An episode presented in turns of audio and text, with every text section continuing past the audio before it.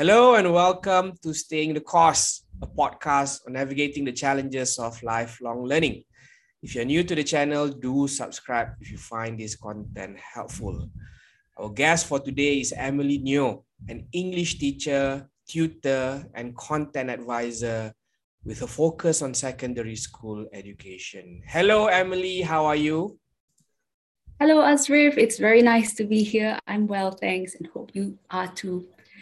Uh, yeah, it's really nice to be here. Great. In this episode, I'll be speaking to Emily about growing her career as an educator. So, upon graduating with a degree in biochemistry in 2017, Emily became a fellow in the Teach for Malaysia program to teach for two years. Since then, she has been in the education sector and seems to be growing further in the field. Emily holds a degree in biochemistry from Imperial College London, a diploma in education from Institute Pendidikan Guru, campus Temenggung Ibrahim, and is currently pursuing a Master of Education at University Malaya. So, Emily, can we begin? All right. Emily, my first question is a very short one. Tell us about yourself. Yeah, so I think Asrif has managed to cover uh, a lot of what I've done professionally, but maybe to add in a bit more color. My name is Emily, and I am currently going into my fifth year as a high school English teacher. And in the private national school where I'm currently teaching, I teach Form 4 and Form 5 English. And when English for Science and Technology had used to be an SPM elective, I and before uh, this private private education journey, I was in a government school where I taught from one, from two, from three English. So I've covered the whole spectrum of high school English, most of it from one to from five, uh, in both uh, the public and private sectors. And that's my short teaching career so far. Outside of teaching, I, I, you know, my hobbies are very typical for English teachers: reading, writing. Great, great. Thank you, Emily, for for sharing. Your career might uh, be relatively short, but I think you have made it a very enriching journey, which is why I mean I'm I'm I've been inviting you to as a guest. So, you graduated with an undergraduate degree in biochemistry uh, from Imperial. Um, and upon graduation, I was looking at your journey, and you moved straight into the education sector, whereby in 2017, you became a fellow in the Teach for uh, Malaysia program. And then after that onwards, you stick, you've, you've been in the education sector. So what is your motivation that has led you to this journey? You graduated with something in the hard sciences, you shifted into teaching. What's the story behind that? I think this the answer to this question may well go way back to before my undergrad days. I was very, very lucky uh, when I was a school leaver to have been one of the top 50 SPM scorers in my batch. And because of this uh, small, but I thought it was quite meaningful at that time, achievement, I, I managed to get a JPA national scholarship that covered my pre university and undergraduate studies and the significance of this on my family was was it was huge because I still remember the day my mom got that call from the JPA office, our whole family just couldn't sleep. We were we were that excited. we were that over the moon because uh, it was just life changing for us. We never thought about it. We never planned it. We never budgeted uh, for it that I would be able to pursue a, a degree, any degree at that time uh, under that uh, under that uh, scholarship. Uh, it just took it, it was it took a huge financial burden off mine and my family's uh, shoulders. But most importantly, I think that was that very concrete experience for me that showed just how life changing education can be for someone. I see. And yeah. I see. And uh, even as a teacher, right? you tend to want your students to have results but it's not as straightforward as uh, even you know as myself as a student i never really thought oh you would get i would get 9 a plus or get the the top ranking. Uh, it's really about the journey. It's about curating the, the journey. It's about uh, what processes, uh, how you can actually facilitate the process of learning for your students. Right. And I think that is what really fascinates me a lot about education. Yeah. So I sense that it was a personal um, motivation, right? Because you felt the power of education in opening doors for opportunity in paving ways uh, for individuals to maximize their potential. And it mm-hmm. seems like you are trying to pay it forward, if you will, in a way, in, in becoming an educator, right? So what what was the impetus for you to apply for TFM? Because uh, that was like immediately after graduation, right? Yeah, immediately. Uh, I think it was really the vision and the mission of the, the organization oh. so that one day all students will be able to get uh, access to higher quality education. I found uh, that throughout my short career, I'm very much drawn to uh, teams or, or organizations with very clear missions, visions, and in my current school, uh, they look at things like Malaysian hearts, global minds. And that to me is very attractive because I feel like there is something to be had from an international outlook or perspective. And at the same time, uh, local experience and a very deep rooted understanding of your community, where you come from. And even in my own uh, undergrad and postgrad studies, which are a contrast of international and the local experience at UM, I yeah. feel like there is so much to be offered, uh, regardless of where you go for your education. Know your roots, you know, uh, open up your mind and contribute to, to the society that you're in. Mm. And you did your postgraduate diploma while you were serving as a fellow? Yes, indeed. So uh, we had to be trained as teachers. So, you know, not just any Tom, Dick, and Harry can go and teach. You actually have to train for, for this formal qualification. And this postgraduate diploma was specifically for those who already had an undergraduate degree, uh, people who may come from either languages or linguistics degree, but didn't have the teaching experience or even from other, other sorts of degrees. And I think that postgraduate diploma is what actually equipped us with the skill of uh, thinking how to design learning mm. for for young learners. Yeah, I see. So, if I graduate um, with a degree in math, for example, right, mm. and then I don't want to go to industry, I have a drive to teach. So this is a sort of program that would then enable me to not only acquire the skill but also the certification for me to legally practice as a teacher lah. so how was the format of the program uh, emily? Because you're like teaching as uh, sorry learning as you go right? As you are yeah. already teaching right? How what is it like? Is it like online weekend classes or do you have to this do distance learning? How does it work?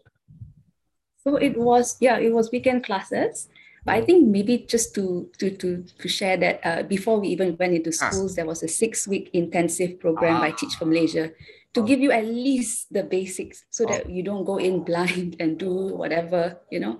Okay. Uh, but the diploma actually exposed you to all the theories, all the models uh, of teaching and learning, whether it's uh, in educational psychology, in behavior management, or in your subject, TESOL, teaching English as a second language uh, by looking at theories and also considering how the different approaches you take in the classroom uh, hold up uh, depending on your context, because you won't use the same strategy for different sets of learners. Mm. Uh, what it's done is actually it, it, has helped you to become more reflective as a teacher.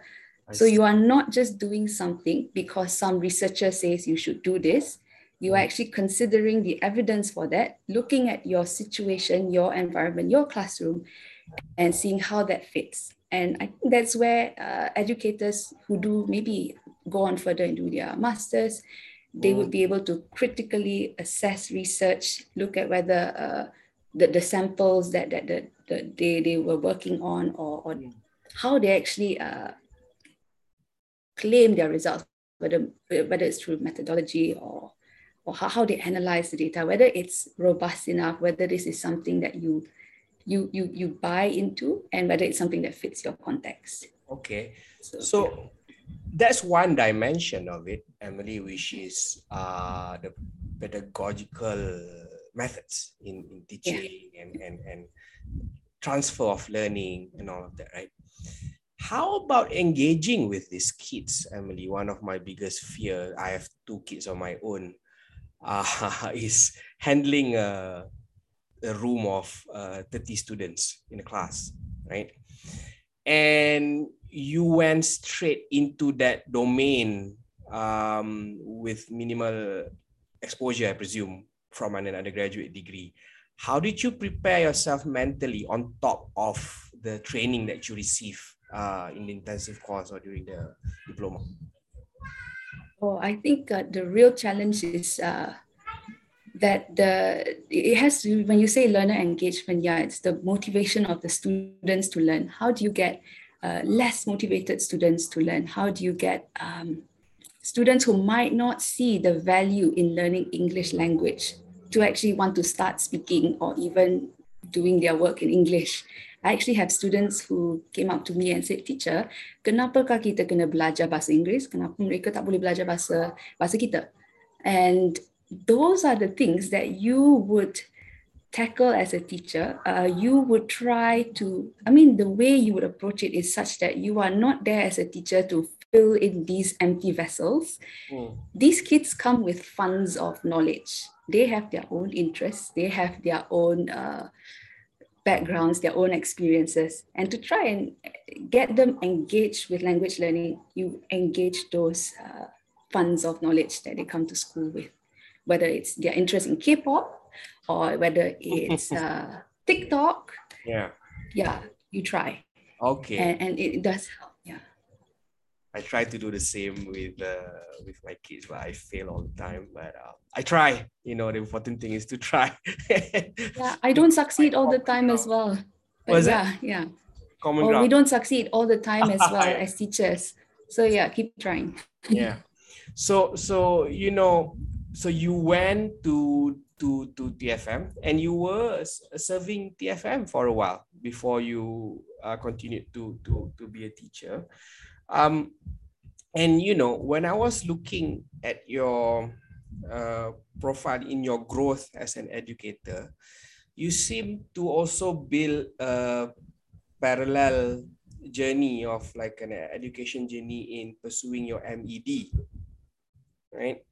So, um, what's the motivation there? Because it's not a requirement, right, for you to teach the MED. No, it's, no, it's not a requirement, right? So it's an advanced degree in education for practitioners. Um, what was the point that you felt like I want to pursue an MED? I'm going to go to UM and, and, and until where you are now?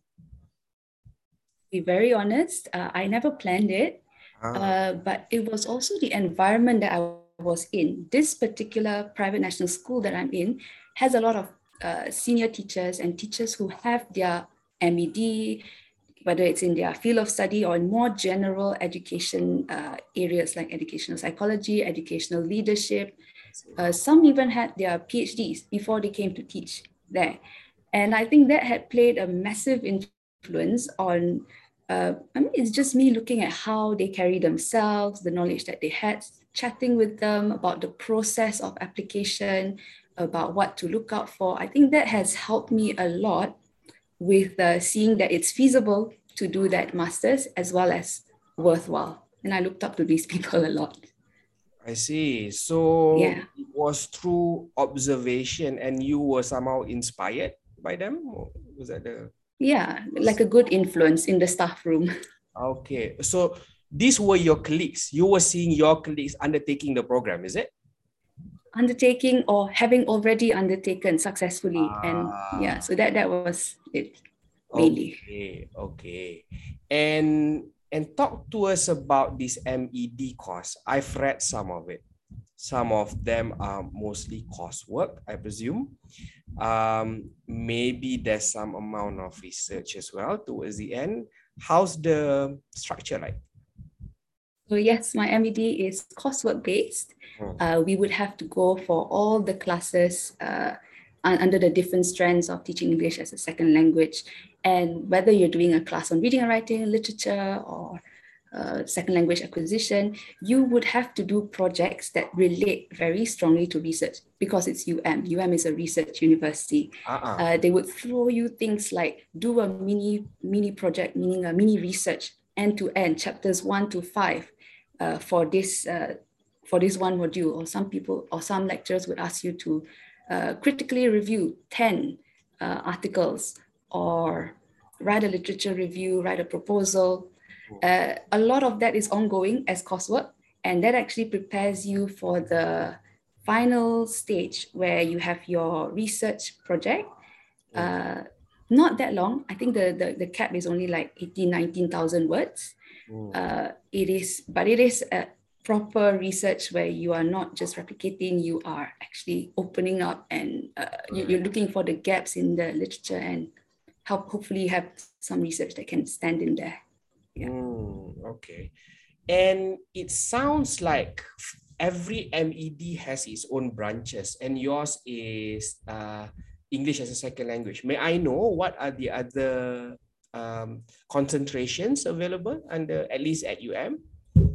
Yeah, so I am in the languages and language education department, mm. uh, language and literacy education. So we have English and Bahasa, and we also have mathematics education, science education, uh, all sorts. Uh, the, those the under sports science as well, educational counseling. Yeah. Okay. How about education administration or education leadership? Is there such a focus area as well? Yes, there is. And one of my colleagues actually did her PhD in that, that area. Yeah. Oh, okay. Okay. Because um you know i'm i'm not in academia i've dabbled in it a bit but i've always been so fascinated by the community on campus you know i'm still relatively an outsider i do teach at some of the private universities um, i do advise on curriculum design and some of the programs but I don't know, it's the overall vibe of the campus that really gets me going somehow, which is why perhaps I couldn't stop studying, finding excuses to go back to, university, right? So yeah, that's great. Yeah, so um, it sounds like uh, you can focus and narrow to a particular area that's really related to your uh, career, like yours as an English teacher, that you go into English. Yeah. How is the schedule like? Is it evening classes or is it uh, weekend or some modules are online? How does it work for part-time students like yourself? Uh, so my classes would be in the evenings, late afternoons, and sometimes I would have to take uh, non-paid leave from work. I'm very lucky to be at a school where they've allowed that previously, and uh, you know as a as a as a full-time teacher you are also very you have to be responsible for your classes. Yeah. So you know manage to switch over your switch over my classes to mm. to be able to end before i even take that non-paid leave. So basically i'm not uh, my, my timetable is empty at the time. It just allows me to leave uh, campus to to go and smoothly un- uh, attend my classes. There's a lot of give and take where uh, it depends. Uh, you will have many, you know, you'll be spinning many plates as, someone who is working full time and studying uh, part time. Oh. Uh, but yeah, it's it's important to plan out your your time, plan out what you're going to do on weekends, and uh, really have a goal and keep those deadlines in sight, whether it's for work or for for studies. And if you really need to, I think, you know, by by showing that you are earnest, eager, your your intention is in the right place. You ask for help people will help. You need deadline extensions you know be sincere in your work. Uh, people will, will will be willing to help you if mm. you need it. Yeah. Okay. So i'm i'm i'm gathering some pointers there in terms of time management. You're saying planning out having a goal setting a deadline and reaching out whenever you need to mm. one of the biggest worries of colleagues or friends or people who speak to me about studying part-time, I've been, I was calculating the other day, it's been 10 years now since I first, you know, doing my, did my degree at, at uh, Imperial. So it's almost 10 years of studying part-time.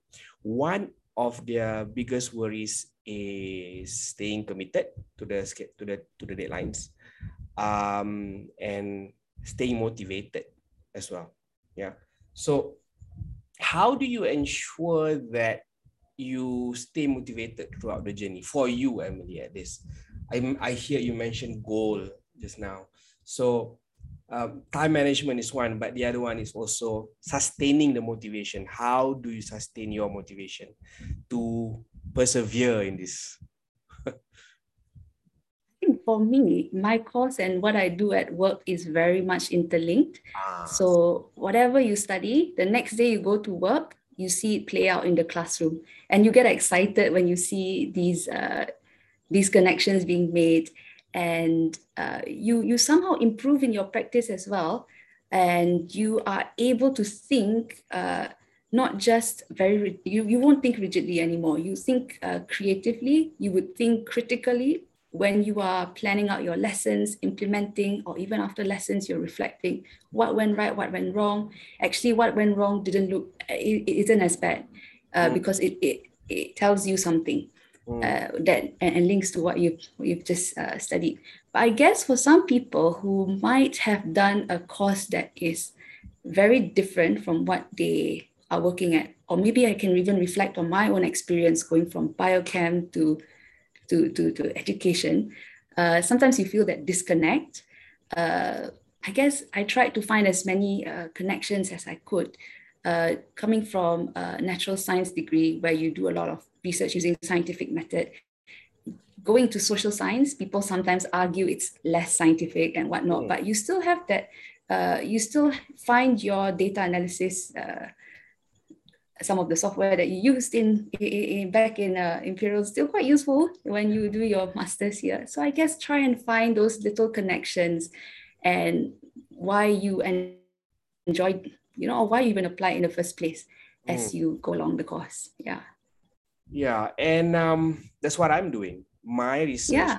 is in mainly leadership development. My job is to design leadership development programs. So the interlink and you know the joy of part-time study is learning something tonight and going to work tomorrow and experimenting and seeing if you're yeah. putting theory to practice accordingly and it does um, excite you so i can i can i can uh, relate to that now content advisory and also hmm. tutoring. So you're a teacher, you a student, and then you're also doing this content advisory and tutoring. Tutoring, I understand, but content advisory. So Emily, tell me what is that about?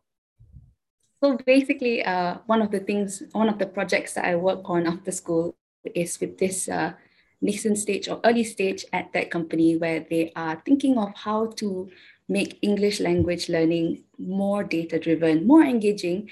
And my role there is to uh, sort of, you know, how in EdTech uh, they say there is nothing new under the sun in education, but mm-hmm. sometimes people will sell you, or even, you know, elite schools might sell you uh, new things, new trends, new horizons. And I guess my role there would be to make sure that whatever new things are actually grounded in. Mm uh, in, in sound educational theory and sound educational practice, most importantly, because sometimes uh, theory and practice can have a disconnect. Mm. And what's feasible uh, in the classroom and what people actually envision or dream of, may there may be that disconnect, and that actually uh, affects how something gets implemented or, or done especially now with a lot of education reforms. But my role there is specifically for uh, using EdTech in language learning. Mm. So I always ask this question of late to people who are involved in EdTech. Um, mm. I spoke to a professor who was leading a micro credentialing initiative in his institution. Uh, I spoke to another PhD candidate who is trying to drive, who, who was an early adopter of EdTech. So mm. So my question to them is that now post in a post-COVID world as we gradually recover, right? Um, there's an argument that saying that we have gone through the biggest distance learning experiment ever. Um, people are more receptive of online learning. Um, there's also a school of thought that's saying that you know as much as online is appealing, um, the engagement of in-person physical classroom interaction is still craved for by the learners as well as the instructors as well. And personally, I feel like the future is hybrid or, or blended or what have you. So I think that's the future. But what is your view with regards to the future of um, teaching and learning as we move beyond COVID? I think uh, what happened with the COVID season was what they call emergency remote learning. So mm. no one was really prepared. No one was really planning for, for online learning. And like you say, yes, uh, I think the, the, the successes or, or how emergency remote learning has been done has been uh, applauded, you know, commendable. Uh, but how do you actually harness technology intentionally to drive learning? Uh, I think it has you have to put the education ahead of the technology so technology would be your enabler and you would have you still need uh, teachers or, or, yeah you still need that human touch education is actually what they call a very high touch industry yeah. especially with our younger learners mm. uh, yeah so it's technology is not out there to replace uh, mm. or, or, or it's there to complement education rather. So I think that's that's the right way to go about it. Hmm. So talking about the future, Emily, Mm-mm. you've been teaching for five years now, right? You are pursuing an advanced degree, your MED, doing very, very well. and how is the what is your vision where do you see yourself moving forward, um, both in your career, uh, professional career, as well as your academic endeavor? Uh, what's your goal? What's your what's your vision like? I think actually I don't have, I feel like I'm quite a flexible person mm. on mm. on what the actual next steps are. Mm. But personally, professionally, I would love to keep uh, being in some way at the chalk face, uh, still teaching, and if I do ever get the chance to do something else and still make an impact, I think I would be very, I would still have that commitment to, to teach, whether voluntarily or, or somehow uh, be in touch with actual teaching. Uh, the, the big vision for me, I think, is always to work with teams with good, uh, good culture, Mm. strong vision, strong mission, high performing teams. I think that is what the that's roughly what I'm committed to. Yeah.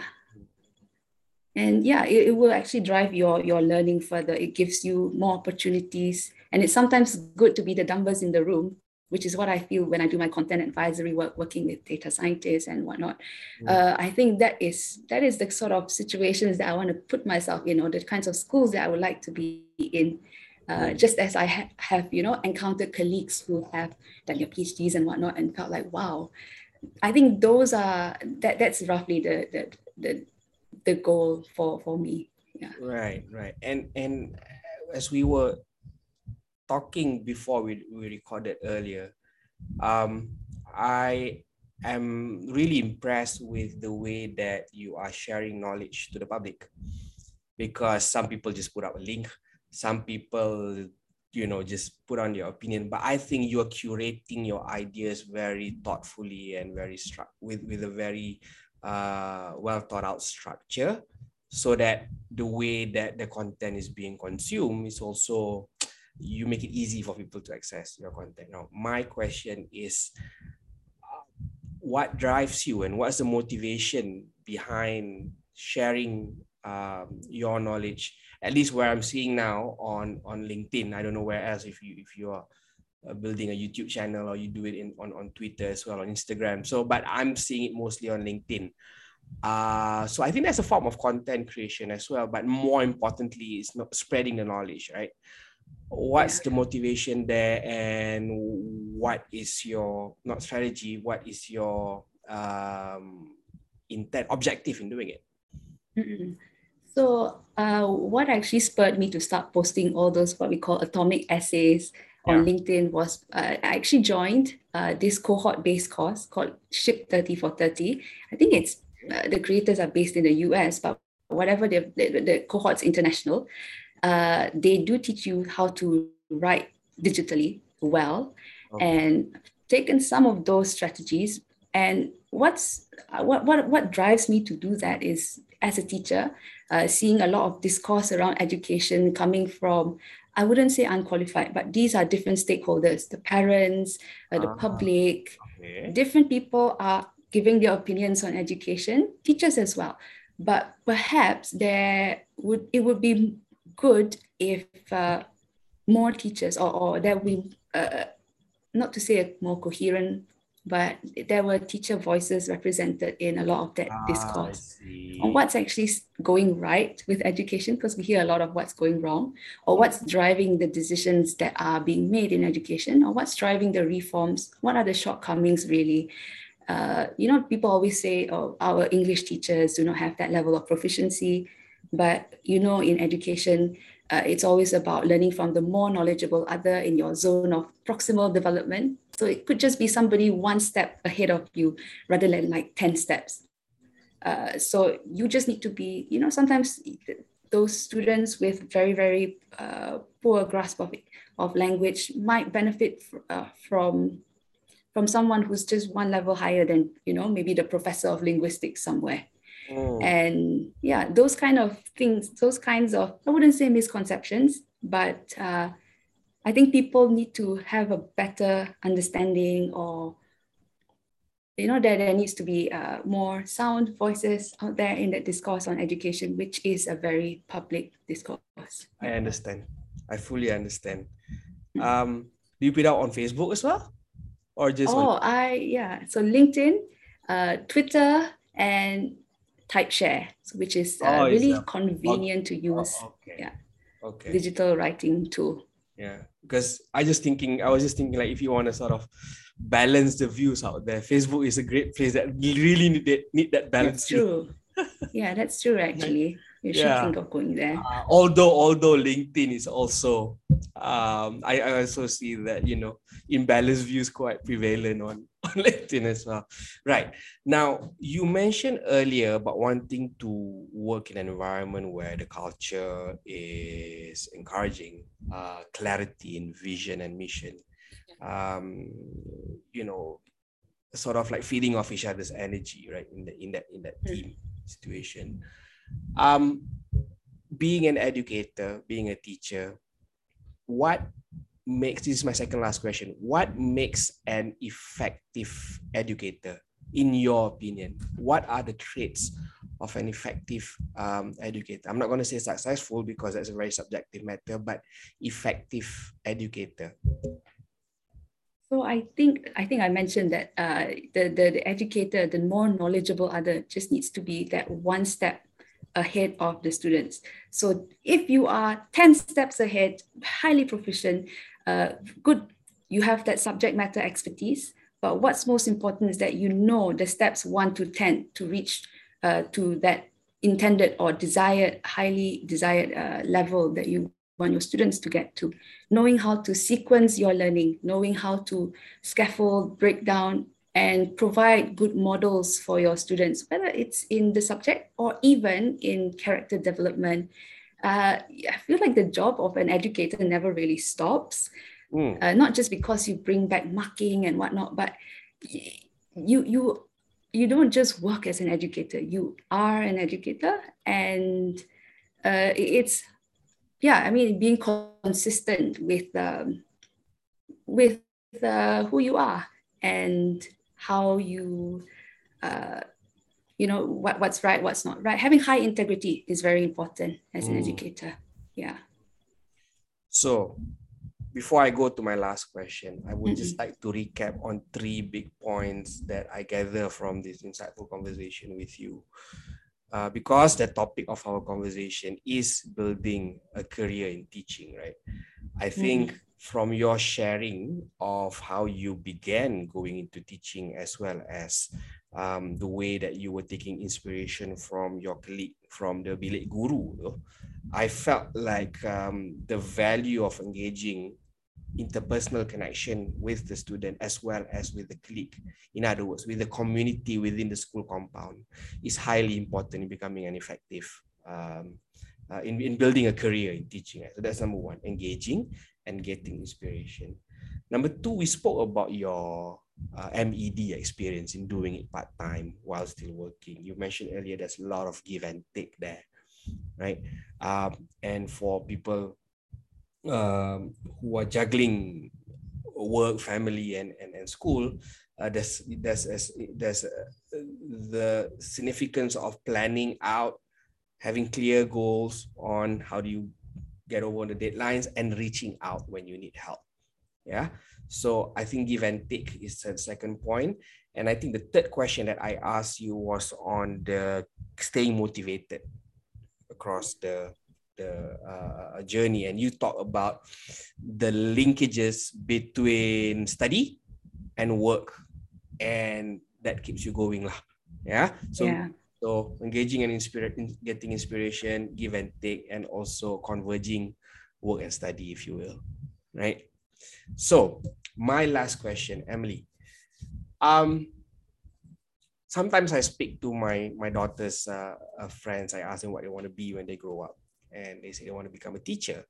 Um, when you were in school, I'm sure you've had friends who said they want to become a teacher, and um, and I've I, I told you earlier I'm I've been fascinated with the teaching career as well.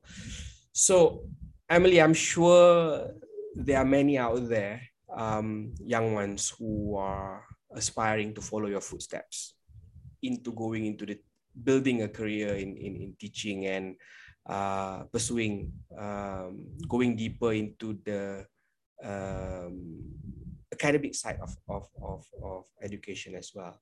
What would be your words of advice uh, for them to hold on to if they were to follow your footsteps? I think first and foremost, I think the, the the bit about being a teacher. Yes, you train to be a teacher to teach young learners, but at the same time, anyone, like even yourself, you're working teaching and learning development. Hmm. Uh, you could be a teacher or an educator in any capacity uh, that you're in, whether you're an engineer, you are teaching your juniors or mentoring your juniors, or a doctor, mentoring the housemen, etc.